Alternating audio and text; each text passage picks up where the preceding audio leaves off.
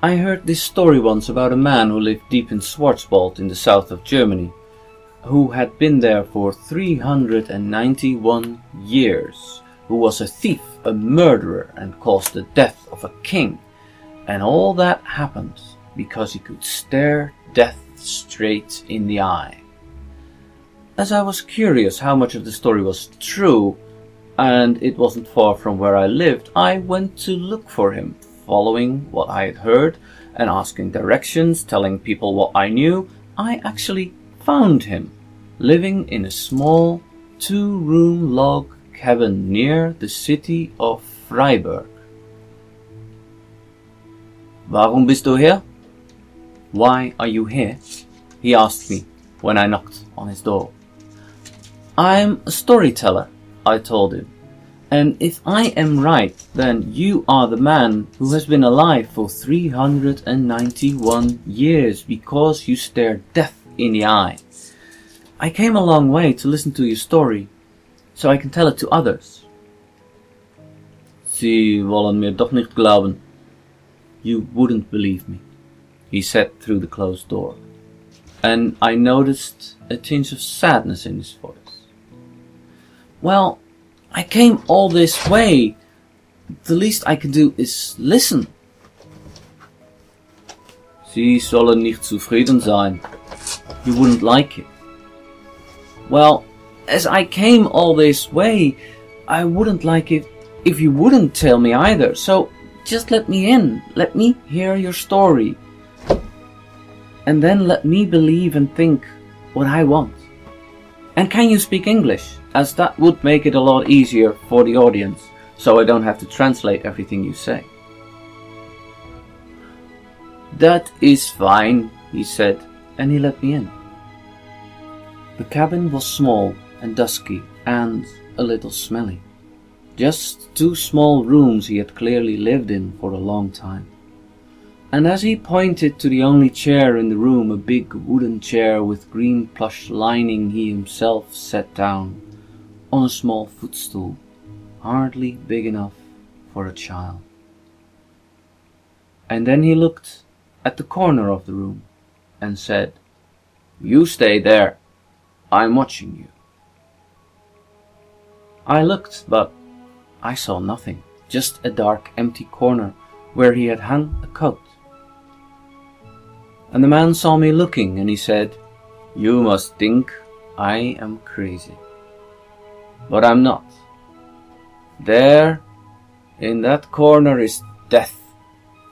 And I am so old now that death just sits and waits there for me to die. But I can't. Not yet. Please, tell me your story. When I was a boy, he said, not much older than ten, I lived not far from here, in a then small town called Freiburg. Now, for people who don't know Freiburg, there once was a stone quarry not far out of town, and one day I climbed right to the top of the cliff from where the stone was cut, and I slipped, and I fell at least a hundred foot down. But I was lucky, or so people keep telling me, as I only broke both my legs and one arm and my neck, but I didn't die. Fact was that I didn't dare to die, I was afraid of death, and that if it came, nobody would ever find me and know what had happened. And so I willed myself to stay alive. And it was then I saw it for the very first time. Death. It cowered in the shadows behind the rocks, peeking out, waiting for me to close my eyes. And I didn't. I just stared at it and said, You stay away from me, death. I am watching you. And it stayed away until I was found three days later. In all those days and nights, the long waning hours in which I ate nothing and drank nothing, it was just it and me staring at each other, and I never even blinked once. When I was found, people called it a miracle that I'd held on for so long, but all the while I kept my gaze fixed on death, even when they carried me away, as death followed. When I had healed a little, enough to speak, but still hadn't slept a wink, I told my mum, Death is here but I'm not letting it take me. That is good, my son, she said. Now, sleep a while. No, I can't. If I close my eyes, it will take me. And she shook her head. She didn't believe me. Of course. Who would believe such a strange story of a boy who fell to his death but lived by staring death in the face? And she called the doctor to come. The doctor did not check my arm, my legs, or my neck. He just checked my eyes and my head to see if I had gone insane. And he asked me, What do you see?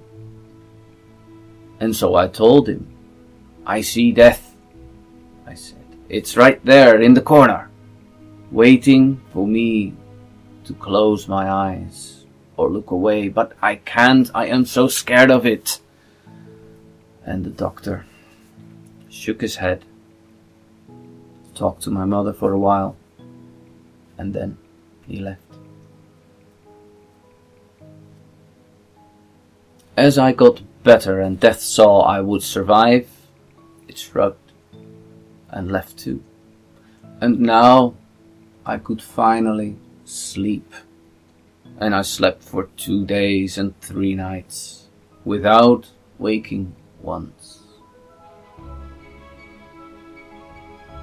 As I got better, my legs and my arm healed, I could slowly walk again. But the people of Freiburg had all heard my strange story and none of them believed me as they all shook their heads and walked away. But there was one, the mother of a girl who had been ill for such a long time. She came to me and begged me to take a look at her girl to see if she would die. And so I went. And when I came in, I saw her, her gaze staring at the wall and I saw her death was waiting for her. I stepped in between them and told her death to go away and leave her alone, but she said, No, please, you don't understand. I have been sick for so long that I have been waiting for death to come, but now that it's here, I want it to embrace me, but it won't come closer. Well, that's because you're looking at it, I told her. And with a nod of understanding, she closed her eyes. But still, death would not take her, as it turned its hollow eyes to me. And so I left, closed the door behind me and in that moment she breathed her last breath, and death took her away. Her mother did not understand and told everyone that I had killed her little girl, and I became an outcast. And so I left, just a teenager then, who had had the misfortune of seeing death for what it was a coward hiding in the shadows and I built myself this cabin and I've lived here ever since.